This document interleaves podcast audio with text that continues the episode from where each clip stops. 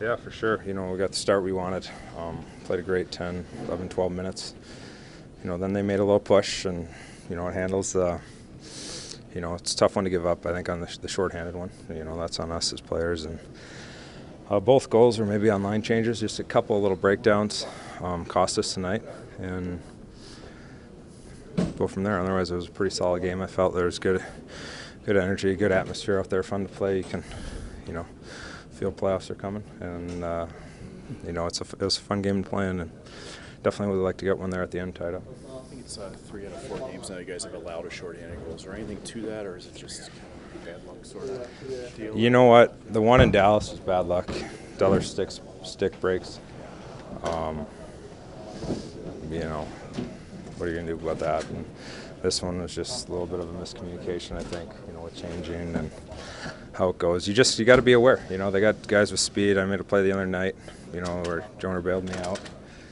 Um, you just got to work for each other, support, make the hard plays.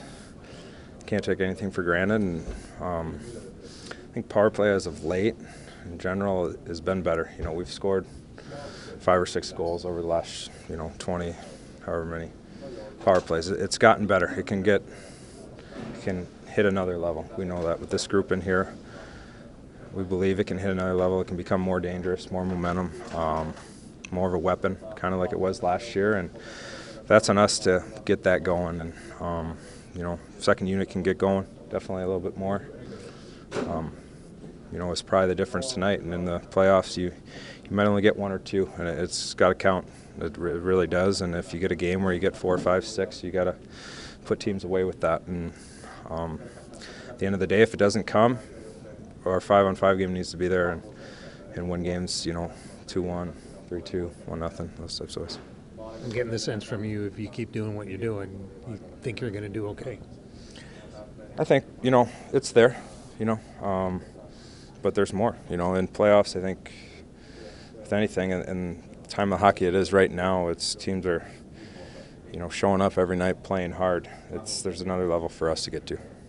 Guys come away with this game like knowing what works against the Oilers. Should you, you know, you're going to face them next week, potentially in the playoffs, and you'll come away with this saying, "We know, what we know it works against against this team." Kind of thing. Well, we know what our game is, and, and you can't stay stray away from that.